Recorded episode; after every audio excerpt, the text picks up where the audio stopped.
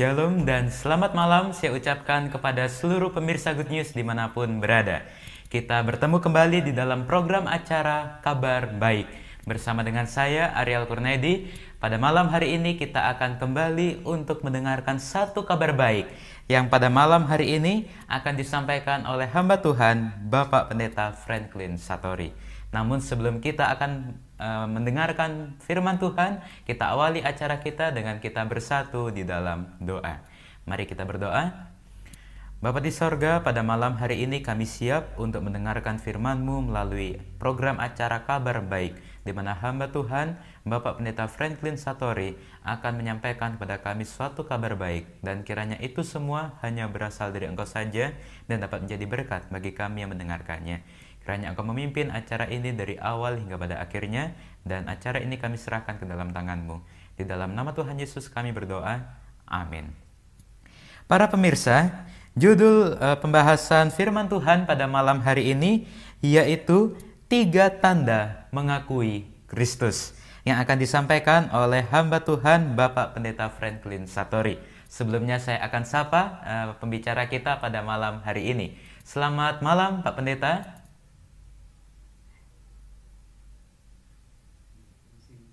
Uh, sepertinya belum terdengar suaranya. Selamat malam, Pak Pendeta.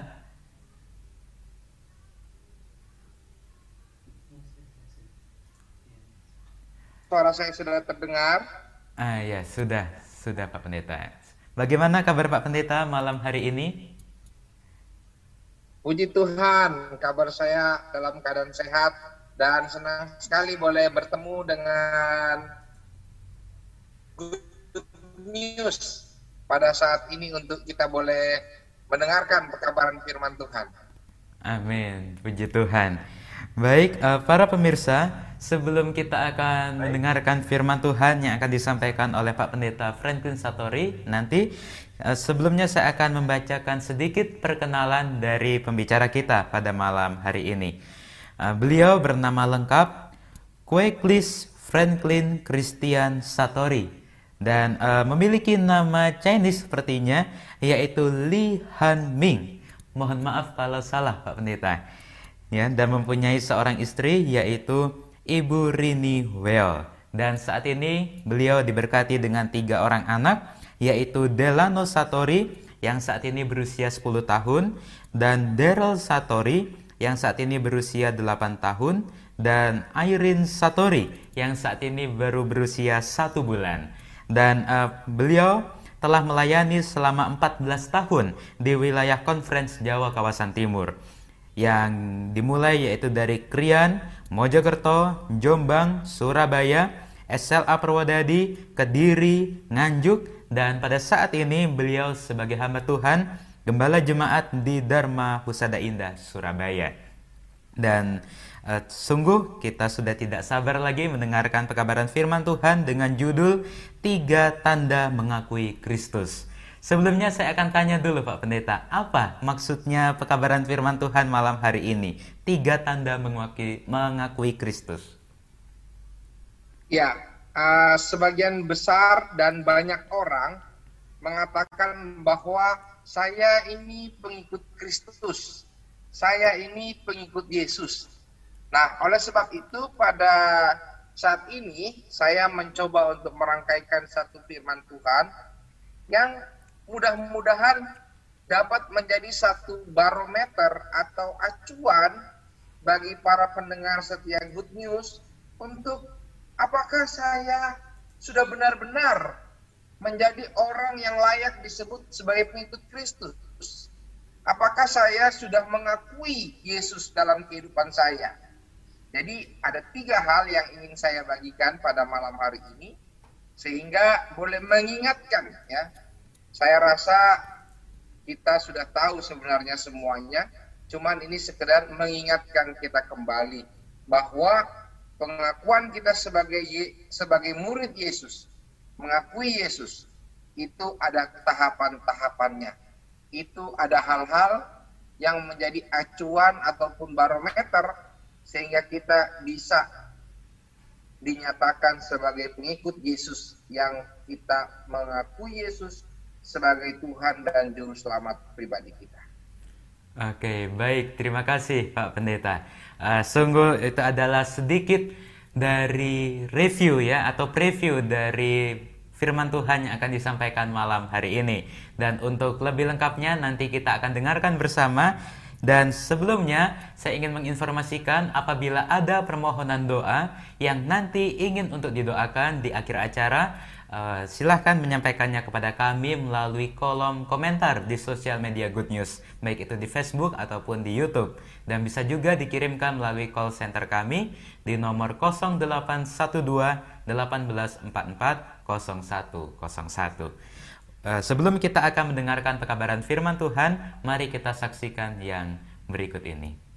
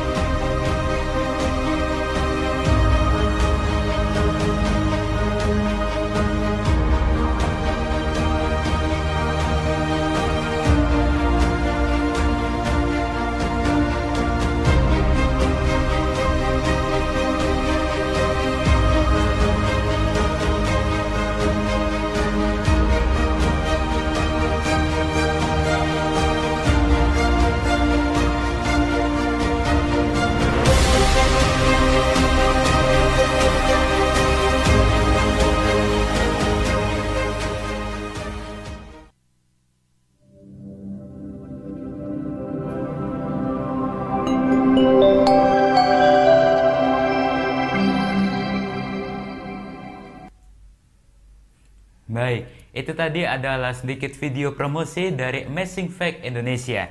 Dan apabila pemirsa Good News ingin untuk mengikuti pelatihan uh, penginjilan di Amazing Fact Indonesia, silahkan untuk mendaftar langsung ke Amazing Fact Indonesia atau bisa juga melalui kami di call center kami. Baik, kita siapkan hati dan pikiran kita. Kita akan mendengarkan pekabaran firman Tuhan yang akan disampaikan oleh Bapak Pendeta Franklin Satori. Waktu dan tempat kami berikan.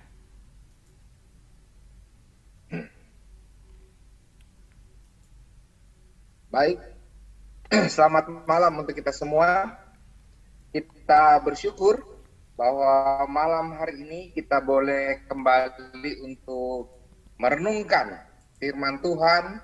Kita boleh sama-sama untuk membicarakan, mengingatkan kita semua bahwa firman Tuhan adalah satu hal yang sangat penting untuk kita lebih sering bicarakan hari firman Tuhan adalah hal yang sangat-sangat dibutuhkan untuk kita saat ini. Bagikan materi pada malam hari ini.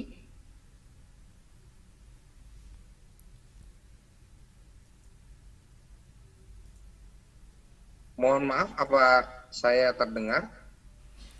Ya, terdengar Pak Pendeta. Oke, nggak putus-putus ya? Uh, tadi sedikit, tapi sekarang sudah lancar lagi Pak Pendeta. Oke, uh, baik. Saya coba akan bagikan uh, materi saya pada malam hari ini. Saya ambil judul mengakui Kristus, ya, mengakui Kristus. Tiga tanda kita mengakui Kristus.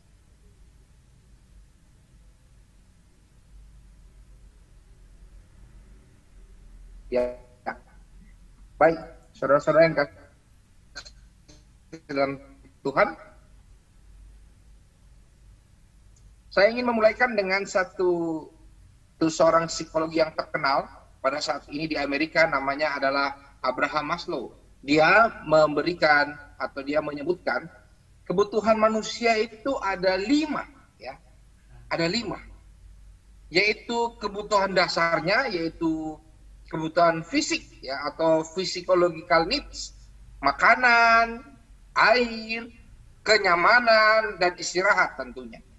Lalu masih di basic needs, dia juga membutuhkan kebutuhan aman, yaitu rasa keamanan ya, secure. Dia rasa aman, terlindungi. Lalu naik lagi ke tingkat berikutnya adalah kebutuhan psikologi ya, psikologi yaitu kebutuhan memiliki dan kebutuhan mengasihi belongingness and love needs di mana kebutuhan ini adalah hubungan yang intim, persahabatan, ya. Dan yang berikutnya adalah esteem needs atau yang kita tahu dengan kebutuhan penghargaan atau harga diri ya, prestige, feeling of accomplishment atau perasaan mencapai sesuatu ya. Lalu yang terakhir adalah self fulfillment needs, kebutuhan untuk merasakan diri cukup ya, merasakan diri sudah dipenuhi. Apa ini? Yaitu self actualization. Yang artinya adalah penghargaan diri, pengaktualisasian diri. Dan inilah yang puncak adalah dia merasa diakui dia merasa dihormati atas setiap hal yang dia sudah lakukan ya kalau kita lihat segitiga yang dirumuskan oleh uh, psikologi yang terkenal ini ya Abraham Maslow orang sudah makan ya tentunya dia juga ingin ada rasa aman perlindungan setelah itu dia punya hubungan pertemanan sahabat relasi dan lain sebagainya tapi belum sampai di situ. Dia juga butuh pencapaian-pencapaian. Ya. Kalau di, di dunia pekerjaan, dia mendapatkan jabatan A, jabatan B. Kalau anak-anak sekolah, dapat nilai A, nilai B, nilai 100, nilai 90. Ya, itu adalah kebutuhan. Kebutuhan dia, prestige dan perasaan untuk pencapaian sesuatu. Dan ketika dia sudah mencapai sesuatu, maka kebutuhan yang berikutnya adalah dia sudah mengaktualisasikan diri, maka dia juga membutuhkan apa yang disebut dengan pengakuan. Self actualization ya. Mengaktualisasi diri ya. Menunjukkan siapa diri achieving one's full potential including creative activities ya. Mencapai potensi yang penuh termasuk aktivitas yang kreatif dan saya rasa kita juga perlu menghargai malam hari ini ada satu channel yaitu Good News yang sudah memberkati banyak umat-umat Tuhan memberkati kita semua dan ini adalah satu pencapaian yang saya percaya Pendeta Kurnaidi dan tim tentunya ya sudah mencapai ini dengan jerih lelah. Dan saya percaya Tuhan memberkati pelayanan dari tim Good News ini. Namun rupanya tidak hanya berbicara mengenai psikologi. Alkitab juga menyebutkan demikian mengenai pengakuan. Saya mengambil dari Matius 10 ayat 32 sampai 33. Ayat itu menyebutkan setiap orang yang mengakui aku di depan manusia, aku juga akan mengakuinya di depan Bapakku yang di surga. Tetapi barang siapa menyangkal aku di depan manusia, aku juga akan menyangkalnya di depan Bapakku yang di surga. Rupanya, saudara-saudara yang kasih dalam Tuhan, aktualisasi diri, pengakuan diri, itu juga bukan hanya dalam kemanusiaan. Namun perintah Tuhan juga menyebutkan setiap orang yang mengakui Tuhan, mengakui aku di depan manusia, maka Tuhan katakan, Yesus katakan, aku juga akan mengakuinya di depan Bapakku yang di surga. Tapi siapa yang menyangkal aku di depan manusia, aku juga akan menyangkalnya. Di dalam studi Alkitab, ayat ini dikenal dengan namanya resiprokal. Ya, resiprokal. Saya mau tunjukkan bagaimana cara kita menguliti satu ayat. Ya, ini yang paling sederhana yang mau saya tunjukkan untuk kita. Bagaimana resiprokal itu atau yang dalam bahasa Indonesia-nya adalah berbalas-balasan. Ya. Coba saudara lihat di slide ini yang resiprokal. Setiap orang yang mengakui aku di depan manusia, maka efeknya adalah Allah atau Tuhan atau Yesus akan mengakui engkau di depan Bapakku yang di surga. Tetapi, ya ini menjadi poin nih, menjadi poin penting disebutkan. Tetapi, barang siapa menyangkal aku di depan manusia, aku juga akan menyangkanya di depan Bapakku yang di sorga. Saudaraku yang kasih dalam Tuhan, perhatikan ayat ini. Apa yang engkau lakukan di dunia mendapatkan efek bukan hanya di dunia ini, tapi sampai ke dalam kerajaan surga. Coba saudara perhatikan ayatnya ya. Kamu mengakui aku di dunia, di depan manusia, kamu diakui oleh Tuhan, oleh aku, oleh Yesus di surga. Kamu menyangkal aku di dunia ini, di depan manusia, efeknya kamu juga akan disangkal di depan Bapakku yang di surga. Jadi saudara-saudara, self-actualization yang disebut oleh Abraham Maslow, kalau kita masukkan ke dalam hal kerohanian, itu bukan hanya sampai atau berlaku di atas dunia ini. Sebagai umat-umat Tuhan, kita harus mengakui Yesus di atas dunia ini. Karena itu berhubungan dengan kehidupan dalam kerajaan surga. Karena itu berhubungan dengan kehidupan masa mendatang. Karena itu berhubungan dengan tadi saya lihat uh, ilustrasi ya atau bumper kalau di advertising disebutnya bumper apa kehidupan setelah kematian ada di situ ya tadi saya lihat. Ini sangat ber, berhubungan. Jadi berangkat dari ayat ini maka saya mengambil satu firman Tuhan yang sangat penting kita pelajari hari ini adalah kita harus mengakui Kristus. Kita harus mengakui Yesus. Karena pengakuanmu hari ini di dalam dunia akan berkaitan dengan diakuinya engkau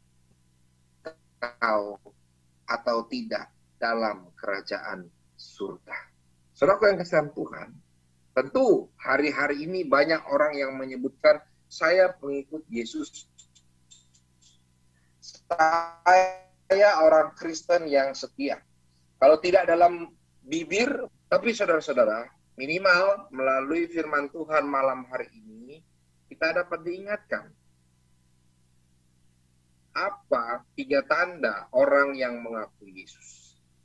Yang pertama, cinta yang dalam. Saudara yang kesal Tuhan, saya adalah pendeta gereja Masai Advent hari ke-7. Dan saat ini, seperti yang diperkenalkan tadi, saya sedang menggembalakan jemaat Dharma Husada Indah yang ada di Surabaya. Ya. Dan kita tahu bersama dalam gereja Advent, kita kenal ada namanya Sabat. Ya. Ada yang namanya tulisan-tulisan roh nubuat. di mana itu mengatur cara berpakaian, cara bertutur kata, pola makan, pola hidup, pola pikir, dan lain sebagainya. Bahkan orang tahu bahwa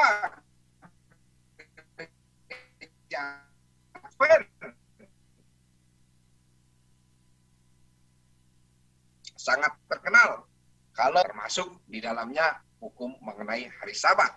Dan seolah-olah banyak sekali rules, banyak sekali aturan-aturan dalam gereja.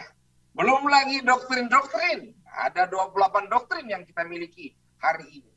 Lalu bisa saja saudara-saudara, orang merasa stres karena aturan-aturan yang ada.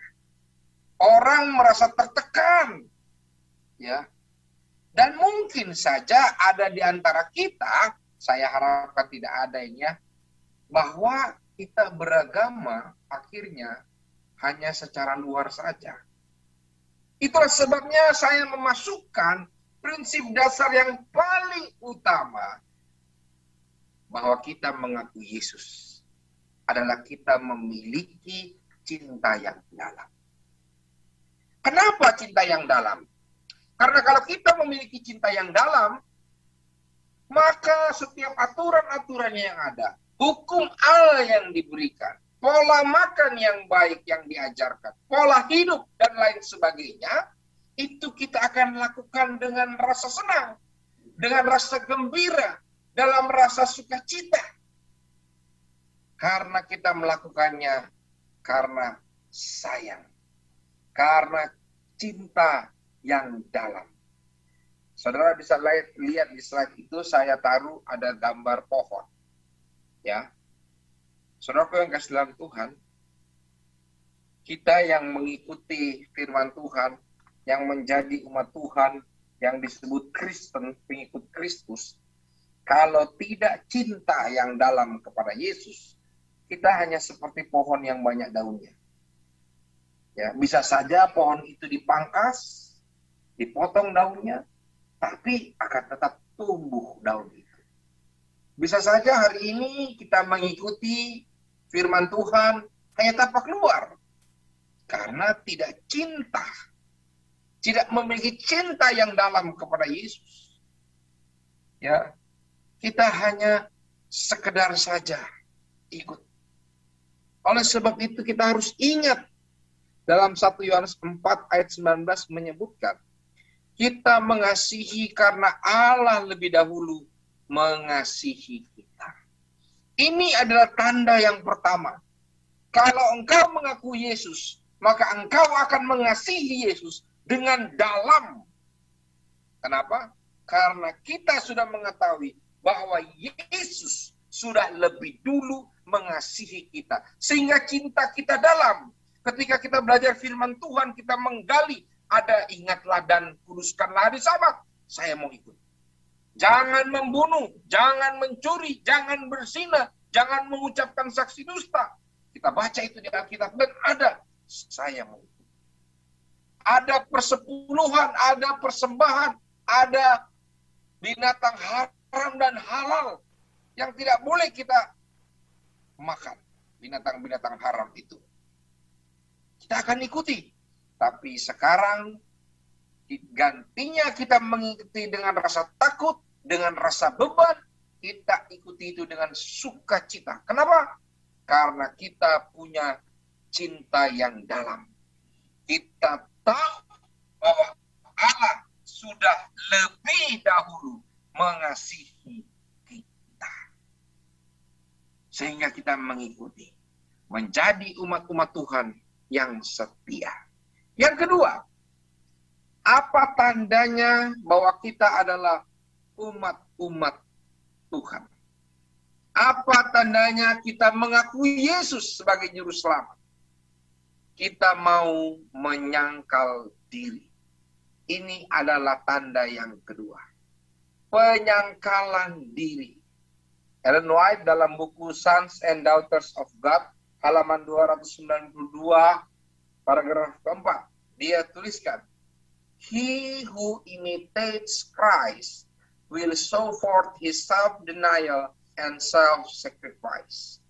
Dia yang mengikuti Yesus, dia yang menirukan Yesus, akan menunjukkan terlebih dahulu penyangkalan dirinya dan pengorbanan dirinya. Kenapa ini penting? Ketika Bapak Ibu belajar, lalu mengetahui, oh rupanya memang benar ada binatang haram, ada binatang halal dalam imamat pasal 11. Dan itu tidak pernah dihapuskan dalam perjanjian baru dan saudara baca semua itu. Lalu kita punya kebiasaan, aduh, saya sudah biasa makan babi, saya sudah biasa makan udang, saya biasa makan lele, tapi rupanya itu haram. Maka tanda yang kedua, harus berjalan, harus dilakukan, menyangkal diri. Tidak lagi menyentuh makanan itu. Kita belajar, oh tubuhmu adalah Ka'bah Kristus. Saudara biasanya dulu merokok. Sekarang sangkal diri, tidak lagi merokok. Yang orang-orang muda, kalau dulunya biasa mungkin menonton video-video porno, hal-hal yang tidak baik, setelah mengenal Yesus, setelah mengenal kebenaran diubahkan. Teman mulai ajak, ayolah, sebentar aja, dan lain sebagainya. Saudara berani mengatakan tidak, saya tidak mau lagi. Inilah tanda engkau mengakui Yesus sebagai Tuhan dan Juru Selamat. Saya ulangi, apa tadi yang pertama? Kasih yang dalam. Kita sadar sesadar-sadarnya bahwa Allah sudah lebih dahulu mengasihi kita. Kita mengasihi dengan sungguh-sungguh. Saudara-saudara, kalau kita mengasihi dengan sungguh-sungguh, maka kita menjadi umat Kristen yang paling berbahagia di atas dunia ini. Karena kita tahu bahwa kasih kita pun tidak bisa menyamai dalamnya kasih Allah bagi tidak bisa menyamai dalamnya, tingginya, luasnya kasih Yesus bagi kita semua. Dan kita akan senang menjadi orang Advent. Senang menjadi pengikut Yesus. Karena ada apa? Kasih. Tidak terbeban. Ya. Yang kedua ada penyangkalan diri. Ya. Walaupun mungkin kita sudah bertahun-tahun di gereja ini ya. Lalu kita tahu sesuatu yang baru kita mengetahui bahwa oh ini harus ditinggalkan. Maka dengan senang hati kita akan menyangkal diri dan kita senang berkorban. Ketika ada pelayanan-pelayanan apa pun, mungkin kita sudah capek di kantor, sudah penat. Tetapi karena sayang, kasih, suka dia melayani, maka dia senang pulang kantor walaupun fisik lelah. Dia kerja untuk Tuhan, dia melayani dia berkorban dan dia pulang senang, sukacita. Ya. Saya pribadi sebagai pendeta walaupun tugas kita adalah melayani memang, tetapi setiap hari Sabat ya, setiap hari Sabtu kita capek ya. Biasanya kita sudah siapkan khotbah, maka di Sabat pagi itu biasanya saya review kembali khotbah yang akan saya khotbahkan. Kita juga sudah siapkan belajar selama seminggu sekolah Sabat, Ya di pagi itu juga bangun pagi kita baca lagi sekolah sabat karena mau pimpin sekolah sabat. Belum lagi kalau ada majelis kita akan pimpin majelis. Belum lagi kalau ada perlawatan kita akan melawat.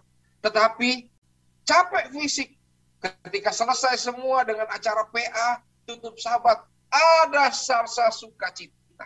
Ada rasa gembira dan ingin ah kapan lagi hari sabat. Walaupun memang lelah secara fisik, menyiapkan khotbah, siapkan sekolah sahabat, ya, siapkan energi, melawat, mencari jiwa dan lain sebagainya banyak tugas pelayanan ya.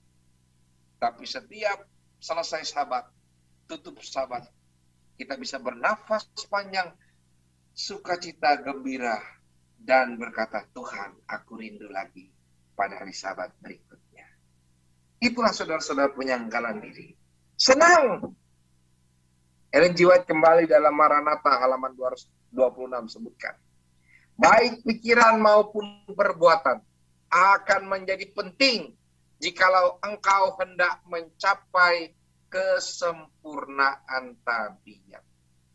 Teman-teman, sahabat-sahabat, anggota-anggota, partisipan, semua yang mengikuti program ini.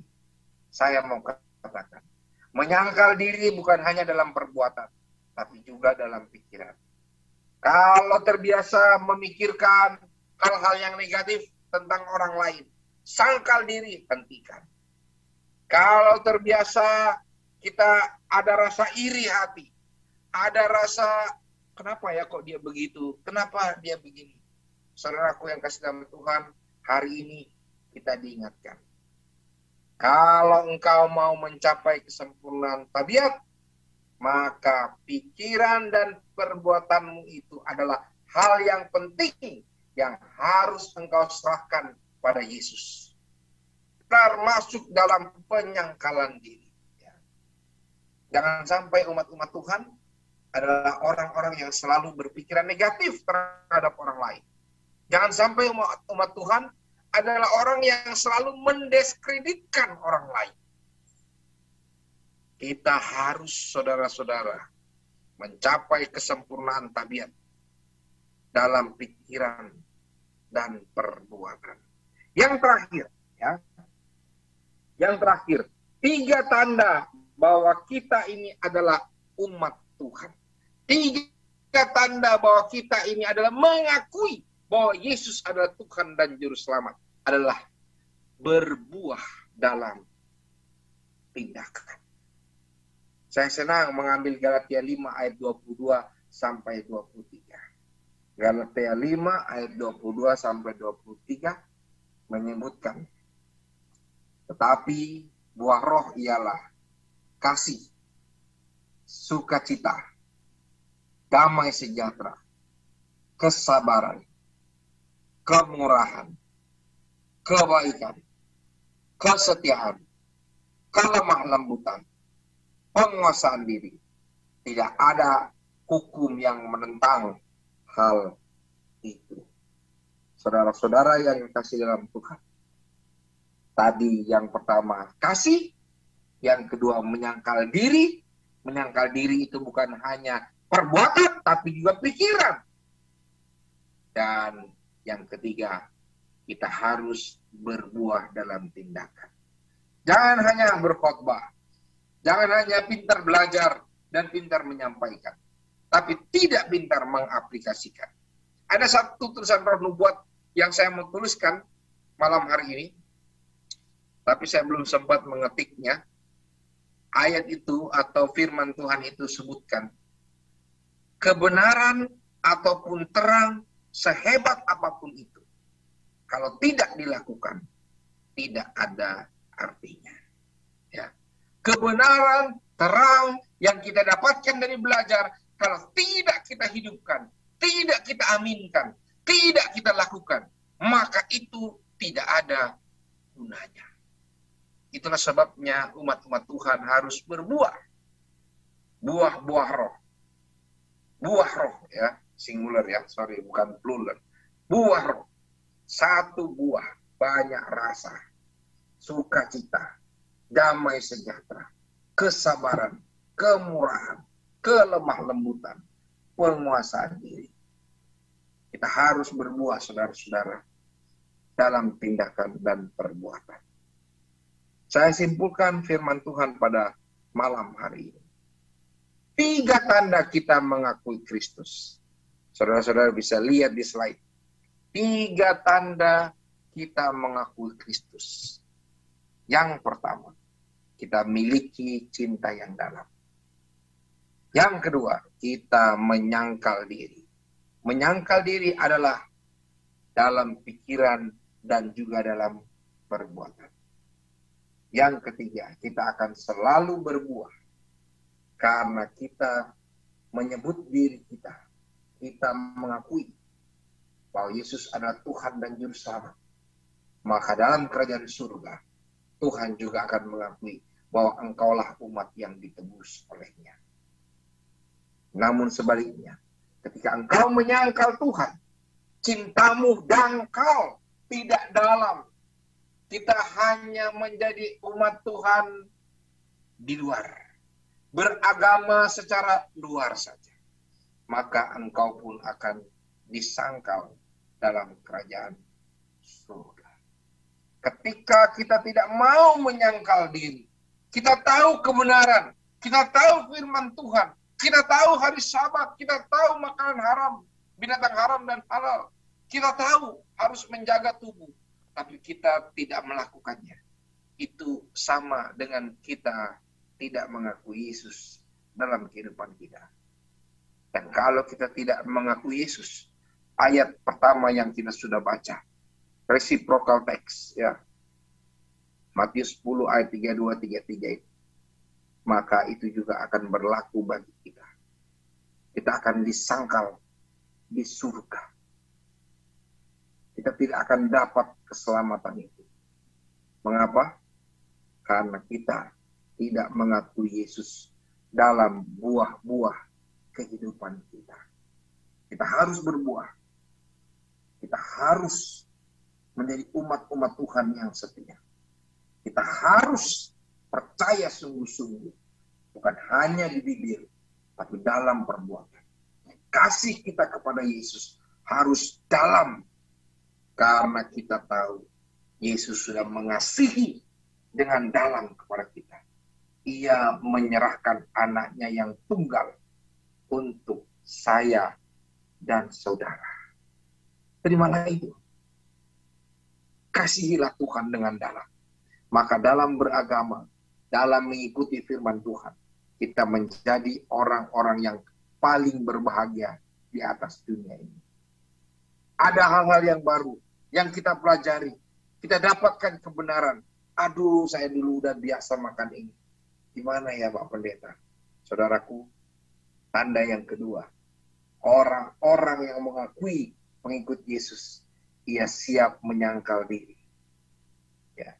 Kalau dulu suka ngomongin orang, kalau dulu suka berpikir negatif kepada orang lain, setelah kenal Yesus, ah, ada damai dalam hatimu. Ada damai dalam pikiran. Dan engkau berbuah manis. Sehingga ketika Yesus datang, kita akan dipetik dan masuk ke dalam kerajaan surga. Kiranya Tuhan memberkati kita semua. Saya ajak kita semua untuk tunduk kepala dan satu di dalam doa. Bapa kami yang bertahta dalam kerajaan surga, kami bersyukur untuk berkat-berkat. Kami berterima kasih karena kembali kami diingatkan. Supaya kami benar-benar di hadapan manusia, kami mengakui engkau. Sehingga ketika dalam kerajaan surga, maka kami juga mendapatkan pengakuan bahwa kami adalah umat-umat Tuhan. Dengan cara kami mencintai Tuhan dengan dalam. Karena engkau sudah lebih dahulu mengasihi kami menyangkal diri karena kami sudah melihat kebenaran-kebenaran daging lemah. Tapi kami percaya ketika kami percaya kepadamu, Tuhan mampukan kami. Dan izinkanlah kami ya Bapa, supaya kami berbuah dalam kehidupan ini. Sehingga banyak orang yang akan melihat kehidupan kami dan memuliakan nama Yesus. Terima kasih Bapak, terima kasih bersama-sama dengan kami semua di dalam nama Yesus. Kami sudah berdoa dan mengucapkan syukur. Amin. Amin. Baik, terima kasih Pak Pendeta atas firman Tuhan yang telah disampaikan sangat luar biasa di mana kita diingatkan, diberikan tiga tanda apabila kita mengakui Kristus. Baik, saat ini kita akan memasuki sesi doa dan di sini Pak Pendeta sudah ada beberapa permohonan doa yang uh, minta tolong untuk didoakan. Yaitu ada beberapa umat Tuhan yang sedang sakit dan dalam proses pemulihan. Uh, di sini minta tolong didoakan untuk yang sakit dan pemulihan. Ada anak Iel, ada Ibu Indrawan dan Ibu Nathan serta Bapak Arifin. Kemudian Ya, sekali lagi saya sebutkan yang sakit dan pemulihan uh, ada anak Iel, Ibu Indrawan dan Ibu Nathan juga Bapak Arifin. Dan juga uh, cucu dari Ibu Jari yang uh, Amolia Tanya ya. Beliau bernama Amolia Tanya, saat ini berada di Kupang, NTT. Dan selanjutnya uh, minta tolong juga didoakan untuk rencana pernikahan dari saudari Cindy dan saudari Lucky. Baik Pak Pendeta, untuk waktu selanjutnya kami mohon kepada Pak Pendeta untuk pimpin kita di dalam doa syafaat.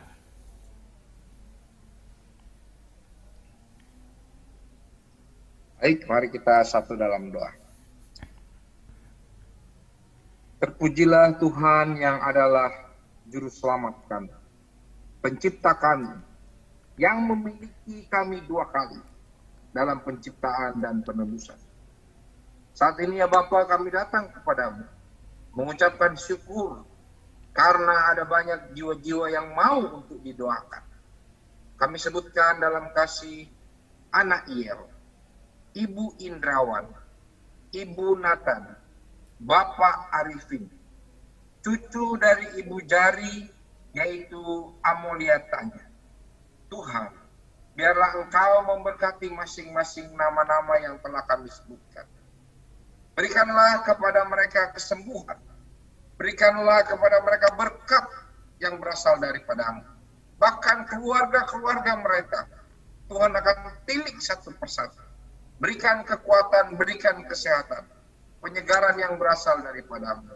Kasih sayang keluarga, kasih sayang Tuhan akan selalu dicurahkan kepada mereka.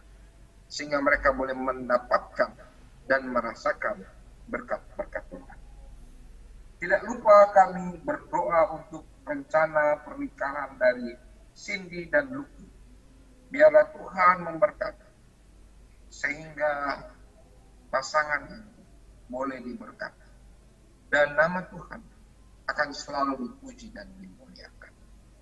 Malam ini ya Tuhan, kami senang untuk boleh mendoakan anak Iel, Ibu Indrawan dan Ibu Nathan, Bapak Arifin, cucu dari ibu jari, yaitu Amolia Tanya, dan juga saudara dan saudari Cindy dan Luki. Tuhan berkati mereka masing-masing dalam pergumulan-pergumulan, dalam rencana-rencana.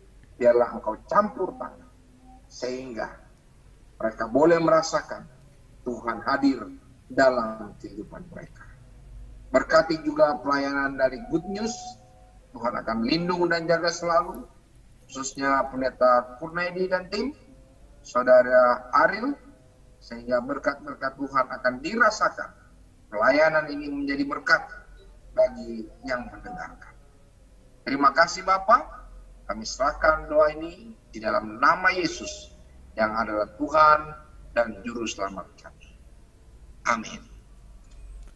Amin. Baik, terima kasih kepada Pak Pendeta yang telah mendoakan uh, saudara-saudara kita. Baik, uh, demikianlah acara kita pada malam hari ini telah berakhir. Kami mengucapkan terima kasih kepada Pak Pendeta Franklin Satori yang telah menyempatkan waktunya dan dapat bersama-sama dengan kita untuk membagikan pekabaran firman Tuhan. Mungkin ada uh, salam yang ingin disampaikan untuk umat-umat Tuhan ataupun promosi Pak Pendeta? Ya, boleh. Tentunya kita bersyukur dengan pelayanan dari Good News uh, yang bisa kita dengarkan melalui YouTube, Facebook, dan juga radio tentunya, ataupun mungkin ada podcastnya. Kita bersyukur dan kita sokong terus pelayanan dari Bapak Pendeta Kurnaidi dan tim tentunya, sehingga Good News ini dapat menjadi berkat dan tetap memberkati kita semua di mana pun kita berada, kita tetap dapat siraman-siraman rohani untuk kita boleh lebih setia kepada Tuhan, menyongsong kedatangan Tuhan yang kedua kali. Biarlah Tuhan memberkati kita semua. Amin. Amin. Baik, terima kasih. Demikianlah acara kita pada malam hari ini telah berakhir. Kita mengucapkan terima kasih kepada Pak Pendeta Franklin Satori dan juga salam untuk ibu serta anak-anak di rumah semua. Dan kami juga mengucapkan terima kasih untuk seluruh pemirsa Good News yang telah menyaksikan acara ini hingga selesai. Kita akan bertemu kembali pada minggu depan setiap hari Minggu pukul 18.00 waktu Indonesia bagian Barat atau jam 6 sore waktu Indonesia bagian Barat yang dapat saudara ikuti atau saudara saksikan melalui Facebook ataupun YouTube di akun Good News Broadcasting. Demikianlah acara kita. Saya Ariel Kurnedi dari Good News Studio, Jalan Kertanegara nomor 21 Jember, mengucapkan terima kasih. Selamat malam, sampai bertemu lagi. Tuhan memberkati.